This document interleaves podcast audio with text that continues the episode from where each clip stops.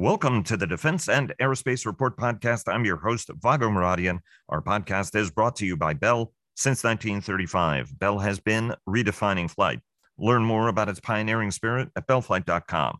Later in the program, our very own Laura Winter, the host of our Downlink podcast on key takeaways from the National Space Symposium, and Byron Callan of Capital Alpha Partners with a look at the week ahead and whatever else is on his mind. But first, Joining us is Sam Bendett of the Center for Naval Analyses, who is among the world's top analysts on the Russian military and unmanned systems, particularly Moscow's. He's also a non resident senior fellow at the Center for a New American Security. Sam, welcome back, and it wouldn't be Monday without you. Thanks for joining us. Thanks for having me on again. Uh, an absolute pleasure. Before we get started, today's program is brought to you by HII. HII is one of the largest artificial intelligence and machine learning federal contractors to the U.S. government. HII delivering hard stuff done right. And Bell sponsors our daily podcast. Leonardo DRS and HII sponsor our global coverage. General Atomics Aeronautical Systems sponsors our strategy coverage. Ultra Intelligence and Communications sponsors our command and control coverage. And GE Aerospace sponsors our air and naval coverage. Uh, Sam, uh, we got to start off uh, some big news today uh, as we tape on Monday morning. Um, a Ukrainian uh, drone uh, attack on the Russian fleet, Black Sea Fleet headquarters in Sevastopol. and an attack which the Russians say they blunted. What do we know at this point about the attack, what it was trying to achieve, and whether it was successful or not? the main point here is that the Ukrainians are continuing to stress Russian naval defenses in Sevastopol. Russians had to invest a lot in physical defenses like uh, multiple layers of netting and buoys. Russians are running maritime patrols, helicopter patrols. So there's a lot of human and material resources invested in trying to identify, interdict, and destroy vessels, which cost a tiny fraction of what it costs to attack the port. And that is exactly the point. Since the Russian naval vessels are kind of locked away in uh, in that port, they are not necessarily sitting ducks in that respect, but uh, as long as Ukrainians are basically putting these new technologies to the water and targeting Russian naval assets, which are in a stationary position in the port, uh, the uh, the uh, you know the onus to defend and um, the uh, investment and all the resources are basically on the defender, and this way uh, re- Ukrainian military keeps Russians basically trying to invest and continue to pour resources in trying to defend against these relatively cheap, relatively inexpensive systems, which nonetheless pose a significant threat, as this morning's attack has demonstrated. Um, let me uh, take you to the oncoming offensive. Uh, obviously, a lot of discussion about that. Last week, NATO members met uh, for the 11th time, supplying uh, Ukraine with more equipment, Challenger tanks uh, being sent, U.S. starting M1 tank training uh, sooner. So, a lot of equipment is flowing. Some news reports still following from the Discord leaks um, talking about how American officials may have put pressure on Ukraine uh, to not strike uh, deep uh, into Russian territory, something which uh, Ukraine has used uh, unmanned assets for. From your standpoint, what do we know know this week about what this offensive is going to look like and what Russian defenses are going to look like? Because Russia has obviously been trying to marshal manpower and equipment uh, to defend, just like the Ukrainians have been working on the capability to attack. Well, I think the main point right now is sort of the anticipation stage. Russians know the attack is coming. They've been digging in. They've been building tons of fortifications all along the line of contact, basically along the entire front, and especially around Crimea and um, Kherson and Zaporozhye areas. Uh, Ukrainians are concentrating the resources as well. Russians are concerned that Ukrainians may be successful in uh, in their initial breakthroughs. It is not clear what the outcome of this attack may be depending on where it comes and what kind of weapons Ukrainians are using. One thing that I've been tracking, especially on Russian language Telegram channels, is that extreme concern amongst Russians at the front, Russians on the ground, that Ukraine will have an advantage in UAVs in this attack, and that Ukraine will send waves and waves of small sized UAVs, especially FPV kamikaze drones, against Russian air defense positions, putting enormous stress on Russian defenders trying to expend resources and uh, basically revealing their uh, positions along the front. And that attack will be followed by missiles, by long range artillery from Ukraine, by uh, aircraft. And again, will put enormous stress on the Russian defenders. But Russians have been anticipating this. And like I said, they've been digging in and they've been devoting resources. Um, the attack probably was supposed to come sooner. Uh, now, Russians are saying the, uh, the Ukrainian strike may be anticipated sometime in early summer. So uh, both sides are preparing for this attack, and Russian military has been investing enormous resources in trying to defend against it. Um, let me uh, take you to uh, the question of manpower. Uh, a lot of people are talking about the Russian manly uh, Russian ads uh, that have been running on TV. Obviously, Russia having a challenge recruiting. We heard uh, news stories last week, or saw news stories that um, you, you know some twenty percent. Have AIDS, and the Russian state have given them the choice: you either go to the front uh, or I cut off your medicine, which certainly is um, terrible uh, if true. Um, what's what what does this Russian manly ad campaign really mean? Because it also plays into domestic politics to a degree, U.S. domestic politics. Well, I, I can't verify the medical story, but the ad is basically showing Russian men uh, in their late 20s to early 40s doing their regular civilian things that they're doing, working their jobs, uh, but the ad implies that the jobs that they're doing are not basically allowing these men to live up to the full potential. They're not being real men, quote unquote. And a real man is a man in uniform with a gun who fights at the front. And so the ad is basically suggesting that in order for Russians to feel and be real men, they have to become soldiers and they have to join the Russian military.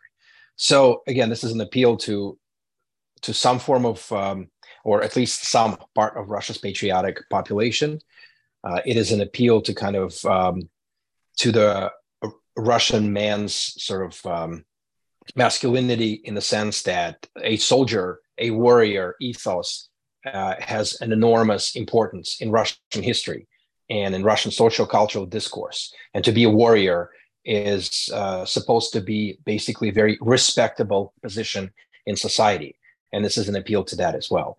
And of course, it's an ad. It uh, it is a staged ad, and uh, if we recall, before the Russian invasion of Ukraine, uh, Russians were running a recruitment ad which showed a lot of very big, burly, muscular Russian men uh, running around and and training for the war. And this ad caused a lot of hyperventilation uh, here in the U.S. because some some politicians thought that Russian ad, which is again a staged, um, made up ad is showing how Russian military is in fact 10 foot tall and full of muscles, while while U.S. military was running ads uh, appealing to um, all kinds of um, interests and backgrounds across uh, uh, young people in the United States, and that caused again a lot of people here in, in the U.S. to think that Russian ad was actually a true manifestation of what Russian military is and and what it is capable of. Of course, when the war started, um, you know the ads aren't necessarily telling the full story, and it is in fact um, diverse backgrounds of many Ukrainian defenders, civilian and military, which really contributed to their success. It's interesting that this ad is trying to recruit for the military because over the weekend, Yevgeny Prigozhin released a long video about uh, his uh, his Wagner group's um, fight in Ukraine. He was talking about the Russian elites, and he revealed that Dmitry Peskov's son, that is the official spokesman of the Kremlin, was in fact serving in the Wagner forces. And a lot of people on Telegram were questioning why would a son uh, of a one of the top Russian officials not actually join the military? Why did he have to join a private military group where he may have been given a privileged position. Uh, and so these kind of questions are swirling around in Russian society. It's unclear how many men will respond to the macho ad. It is unclear how many people are going to volunteer for the service. It's clear that a lot of people are still trying to sort of escape and leave the country because they don't want to fight in this war. Um, I want to uh, take you to one last uh, question, uh, which is uh, Armenia and Azerbaijan uh, a small group of uh, Azeri environmental demonstrators, and everybody knows that that's not what they are, have been blocking access from uh, Armenia to the Armenian enclave of Nagorno Karabakh, uh, over which several wars have been fought. There were reports over the weekend. You and I exchanged texts on a regular basis to keep each other appraised of stuff, and you brought this to my attention uh, that Armenia's uh, president Nikol Pashinyan had put a statement out effectively um, changing the dynamic and saying that both states should go back uh, both Azerbaijan as well as uh, Armenia should go back to their Soviet boundaries, which would suggest that the autonomous uh, enclave, right, that was an Armenian enclave within the Azeri state uh, as opposed to it being an independent state connected to Armenia. Walk us through what Pashinyan's statement really means ultimately, because it's very profound. On this April 24, uh, the commemoration of the Armenian genocide of 1915 uh, uh, that claimed the lives of 1.5 million Armenians at the hands of Ottoman Turkey. It is, it is in fact an incredible statement because, in effect, it reverses decades of policies, decades of military investment, and decades of wars uh, for uh, Nagorno-Karabakh's independence against Azerbaijan. A recognition of Azerbaijan within Soviet borders would put, as you said, Nagorno-Karabakh as part of Azerbaijan as an autonomous region. And uh, a lot of conflict in the Caucasus began with the um, fight for independence by the people of Nagorno-Karabakh in 1988 as perestroika was gaining steam and as the Soviet control over its far-flung regions started to unravel.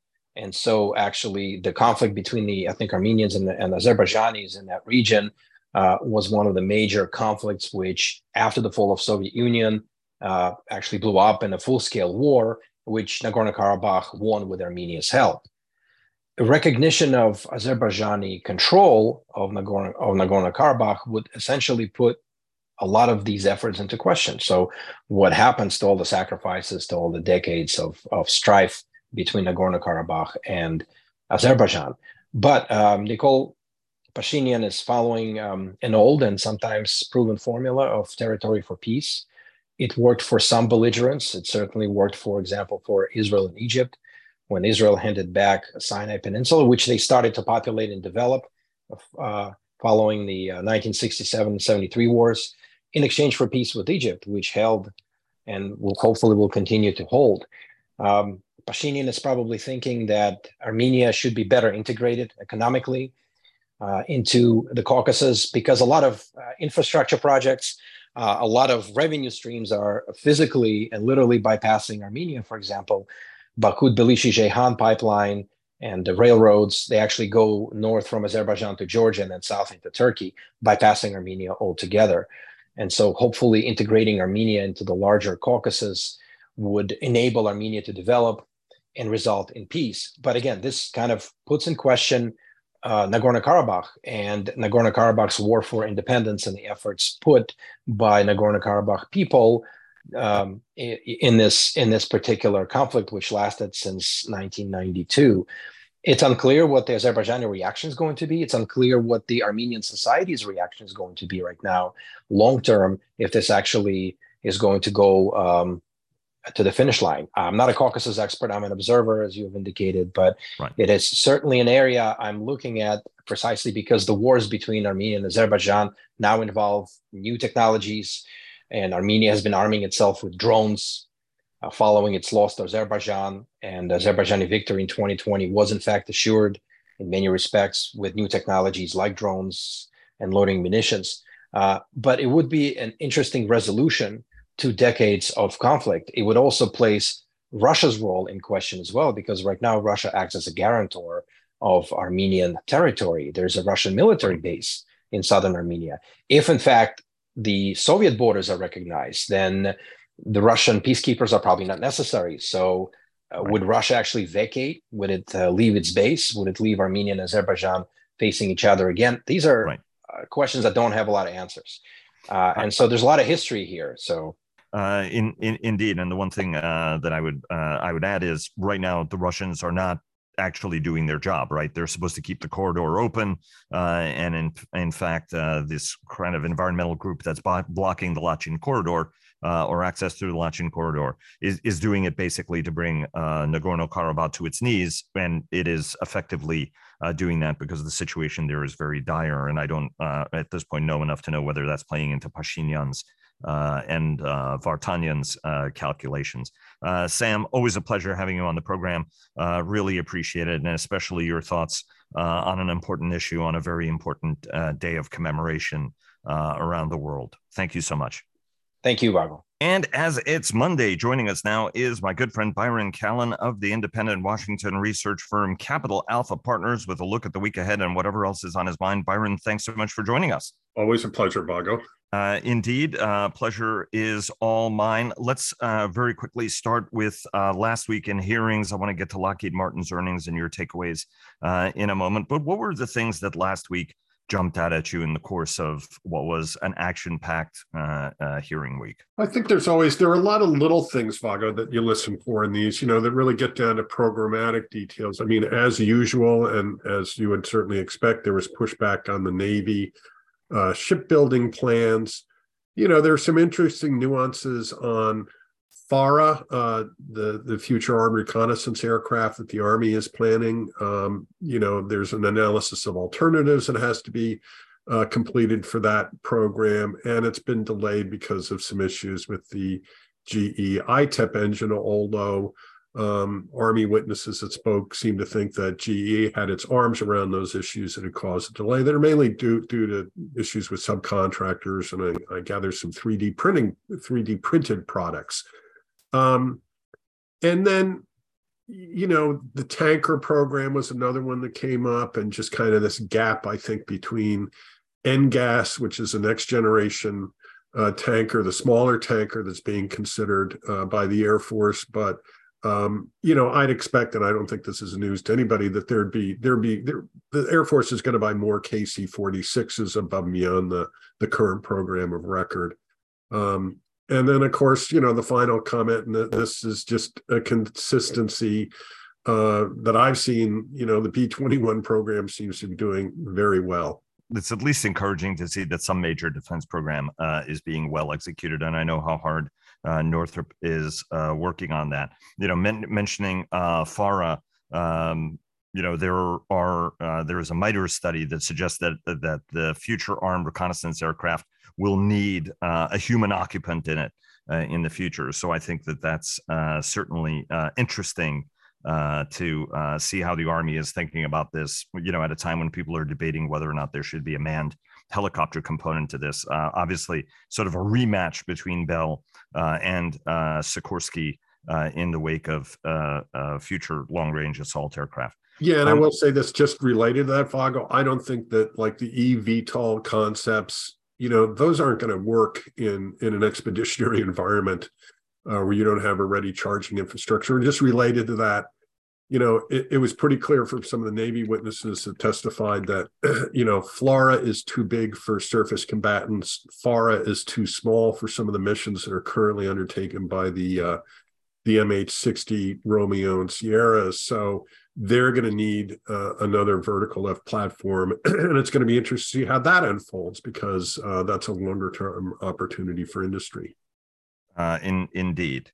Um, let me take you uh, to Lockheed's earnings, uh, leading the way for the group, obviously more following this week uh, and next. What are the things uh, that jumped out at you? Because I well, think I that what you put in your note was fascinating. Yeah, well, I don't think there was a major surprise. You know, although the, it was interesting as the stock reacted positively on the print of earnings, and then it kind of gave it all away over the course of the week. Um, I, I don't think it should be a surprise that they saw growth in their space segment. Uh, year over year for the quarter it was up 16% but they kind of stuck with a 2% uh, growth um, estimate for the full year. So you know and some of the reasons that are cited i think they, they're pretty well known. Classified space um, strategic weapons that's trident and then of course um, the the new interceptor that they're uh, competing against Northrop Grumman on. Um, I thought that the you know the overall tone. I guess the other point that I found interesting was operating margins were actually pretty good, and as much as there's been inflationary cost pressure, really not just in the industry but in the economy, um, you know, Lockheed Martin seems to be doing fairly well containing those pressures. I don't know if that you could say that's either the the basic conservatism of their plan or they really are finding workarounds and, and offsets to the increases in labor and material costs that that a lot of people are seeing these days. Um, I didn't see it as a particular like a harbinger of oh, there's going to be a sea change in expectations for the sector this week when a number of other companies report the other large primes in particular, and then in the following weeks when others report. Um, at, at, least nothing that I think would would take markets aback. Uh, do, were you surprised that there was no commentary on the debt? Yeah, absolutely. You know, there there were a couple of things I wrote it up. I mean, I think there are a couple of things that they they really didn't address at all, and no one asked. What are you going to do if uh, you know we really do have a debt crisis um, because of Congress's inability to um, either pass a clean uh, debt ceiling raise or you know it just gets mired in in these competing um, debates about discretionary and non-defense uh, spending uh, they they get mired in competing arguments over defense and non-defense discretionary spending um, it was intriguing to me that there was really no commentary at all about the defense uh, finance report that was released and and what DoD might thinking about progress payments, particularly the flow down to subcontractors. I would have thought that earnings call would have been a good platform to address some of those concerns that were raised by DoD, uh, but Lockheed Martin didn't, and I would I would think and hope that that issue comes up in some of the calls this week. Um, and I'll say one other thing, you know, and this may also harken back to the finance report I think people probably need to think differently about how this industry is investing in technology. It kind of came up in the Q and A portion of the call that Lockheed held, but but also um, the CEO mentioned it uh, in prepared remarks, and that's just a these partnerships that Lockheed uh, continues to announce. I think they they talked about one with Juniper in the prepared remarks. And then during Q and A, they talked about LM Evolve, which is kind of their venture arm. And you know, there there are other ways to acquire and invest in technology instead of just a straight IRAD number uh, that that people focus on. And and so these other these other ways for industry to access commercial technology and apply it to defense needs there has to be a better metric or or maybe industry could do a better job at just highlighting hey we are finding technology to, to bring the defense needs. It's not necessarily showing up in our labs and our plants uh, from our engineers, but we're finding ways to to take technology and apply it to defense needs, and and that just needs to be better articulated. Uh, let me uh, ask you. I mean, we're now, uh, as uh, I mentioned uh, to uh, Ron Epstein last yesterday on the Business Show, we're sort of in debt ceiling watch now. Um, last week we briefly discussed the plan. We know a little bit more now, right? I mean, the the House Speaker wants a one year deal, but also um, spending cuts, government-wide spending cuts. I mean, how do you how are you gaming this? Because you don't have yet odds uh, on where we end up. But any, do we know any more this week than we knew last week in terms of sentiment where we're going? No, I mean, and you know, this is going to be a crucial week because of the vote that uh, Speaker McCarthy wants to take in the House to try and pass this package. I mean, my own view, you know, there was nothing in the um, in the bill text on defense. There were there were top line discretionary numbers, but how that gets allocated is is a complete mystery. And you know, I, I still think that you know, this is all fine and dandy in principle to cut government spending, but when you start talking about specifics, that's where the rubber meets the road. And that's where the political risk is for people who vote for something like this. And I think also for people who who actually have to mark it up in an appropriations process. And, you know, there's going to be an event this week where um, uh, the National Security Advisor, Jake Sullivan, is going to be speaking at Brookings kind of talking about the CHIPS Act, but I think more broadly, you know, he's going to be looping in this idea that non-defense discretionary spending is also critical to national security, and that's just a message that um, people just don't seem to get these days. That uh, you know, when you talk about things like CHIPS Act or worker training, um, you know, the, the State Department diplomacy, all these other aspects that contribute to national security. Um, it, this just doesn't all happen in the DoD budget. Uh, indeed. Uh, you uh, talked a little bit about the coming week. Uh, tell us what the audience should be paying attention to because it's an action packed week. Well, it's the debt ceiling is going to be the, the big issue, I think. I'd keep an eye. Markets aren't aren't always good at this fog, but I wrote about it on my Monday, my Sunday night note, which is, you know, this gap between the one and three year T bill rates, which is unusual. Um, that's that's one sign of stresses in the markets. The other thing is to look at credit default swaps. They are elevated for the United States. Uh, I think the reading this morning was around 128 or 129. You know, normally they're down in the teens. You know, the market is getting a little antsy here uh, about, you know, can Washington really resolve this in a, in a clean and simple manner? Um, there are going to be more congressional hearings this week. Uh, Royal United Services Institute does a Sea Power um, conference, I believe, on Thursday in London. It looked very, it looked like a very good lineup of speakers that are going to talk about sea power in a global context. And I think we'll also hear a little bit more about AUKUS and and how that's all going to come together. So you're right; it is going to be a very uh, busy week once again. Byron, thanks very much as always. Uh, really appreciate it. Have a great week and look forward to having you on again next week. Thanks again. Always a pleasure, Vago. Thanks. And joining us now is Laura J. Winter, the host of the Downlink podcast, our weekly thoughtful look at all things space. Uh, Laura, thanks so very much for joining us. Oh, Vago, it's great to be back. Uh, indeed, uh, a pleasure, and it's a pleasure to have you back after a grueling National Space, uh, Space Symposium. We talked a little bit about it on yesterday's program, and we thought it's a great opportunity to have you come on and let the audience know from your standpoint what were the biggest takeaways there were a, number of really big takeaways that were coming out of Colorado Springs. First takeaway Secretary of the Air Force uh, Frank Kendall uh, definitely showed that he is very annoyed with Congress and he's placing the blame um, at Congress's feet for the Space Force not moving fast enough.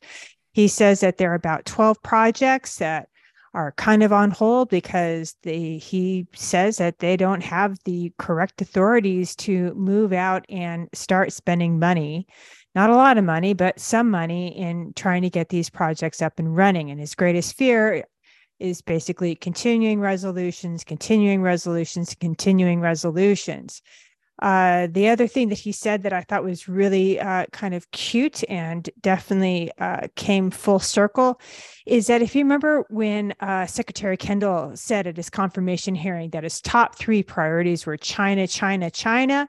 Well, he ended his keynote speech with a quote, with, with I quote rather, that quote, the key to China, China, China is space, space, space.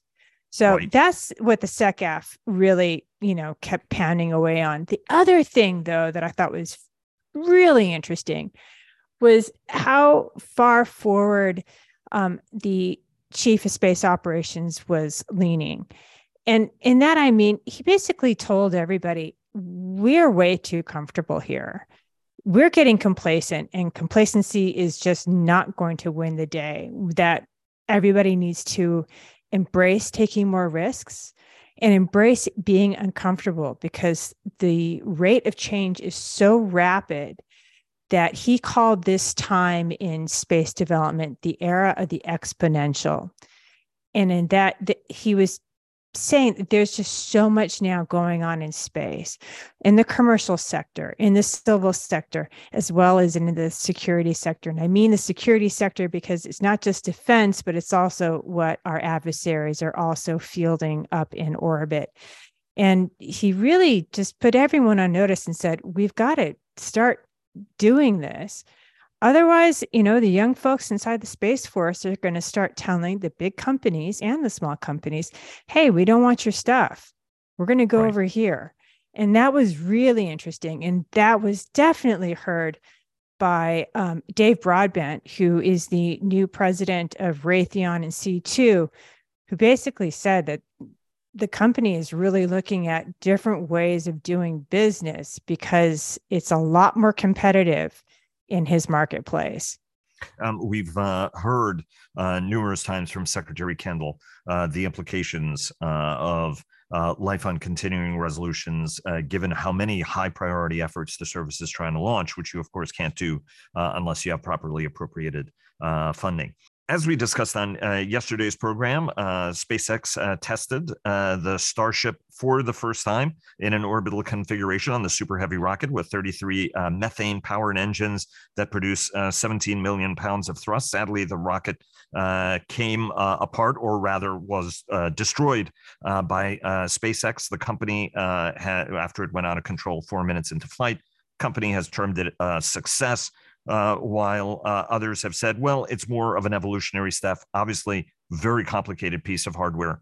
Uh, and and uh, certainly it's it you know it's important to ring out all of these right a lot of lessons were learned from your standpoint what were the key takeaways from uh, the test flight key takeaway from the test flight is this SpaceX successfully lifted a rocket and launch system that is 28 stories tall, right? That's not so easy to do. Nobody's done it before, ever. The other key takeaway is that, yeah, it didn't reach orbit. And a lot of people were hoping that it was going to reach orbit. I think a lot of people were thinking, well, you know, SpaceX has Falcon 9 and they're able to get to orbit, you know, all the time with that launch system. Well, this system's different. It's bigger, it's using a different fuel, and they are still trying to figure it out. Right. You know, at the same time, people might say it is a failure. No one wants to see things blow up. But in another sense, it's kind of exciting because a company took a big risk as well as the FAA, and embracing risk right now is something that well should be celebrated. And and uh, you have uh, pointed out right that because uh, the Boeing rocket uh, uh, had a little bit of uh, challenge with its self-destruct system, that this uh, test actually proved that something absolutely critical, which is why you have no fly zones and you tend to shoot uh, out over the water, God forbid, when when something goes wrong. Let me just ask you uh, a question, you know, that some people have raised, like, look, why did Musk do this now? And the way that he did it, right? Uh, were there financial reasons? And obviously, you could ask that with Twitter uh, underwater and Tesla margins uh, declining. But more broadly, folks, some folks were left scratching their heads, right? No flame diverter, no water deluge system, concrete spall may have damaged the rocket and certainly you know damaged the destroyed the launch pad and and damaged the the tanks nearby. But from your perspective this is sort of how spacex has been operating in boca chica isn't it it is. I mean, ever since Hopper was being tested and it blew up and, you know, set brush around uh, the area of test uh, ablaze, right? And it's actually really angered a lot of local residents and caused a real schism within the community because there are people in the community that want SpaceX there, obviously, to start a space industry and, and, and you know, create jobs.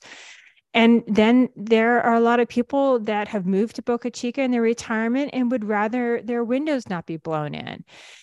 So yeah, it's it's it's kind of a weird situation down there. And this is the way that SpaceX has been testing things out with well, maybe not quite everything that they need ready to go but more uh, specifically in terms of how people should think about this right we got into a mm-hmm. conversation on yesterday's program uh, on how to think about star uh, Starship, mm-hmm. um, and and you and I have talked a little bit about you know sort of other ways that folks should be thinking about it. Give us give us your your sense. Well, what the thing is is that when we think of Starship, we shouldn't just be thinking about the business case for low Earth orbit. And the business case for low Earth orbit is possibly questionable because the Falcon 9 and other launch companies like uh, Rocket Lab, for instance, you know, there's a lot of very good service going to low Earth orbit, possibly even a medium Earth orbit, maybe to geostationary, maybe. But low Earth orbit is well well served now. And in fact, there are you know launch companies that are going out of business because it's so well served. The thing about Starship and the super heavy um, booster rocket is that Musk's intention for this is t- the end goal of building a city on Mars, but we don't really ever remember that there are all these waypoints and lily pads in between that are necessary to actually get there. And he's essentially building the railroad for space. And that's complete with refueling and resupply depots, science stations, a moon based industrial complex. I mean, the Starship is being built for transporting a lot of people at once, up to 100, and hauling and storing stuff in space. I mean, the refueling and resupply depots will be windowless starships. So it's just a bit it's just a bit bigger. And all this is also in line with US government policy. And LilyPad number 1 is establishing an industrial base on the moon that can scale rapidly. Laura, thanks very much for joining us. Uh, absolute pleasure. And obviously, his ultimate goal is to get to the red planet uh, where uh, we can become an interplanetary uh, species, and it's going to be interesting uh, to watch. Thanks so very much again. Welcome back, uh, and look forward to having you back on again soon and keep up the good work. And to the audience, check out the downlink every week uh, with the one and only Laura J. Winter. Laura, thank you very much. Thank you, Vago.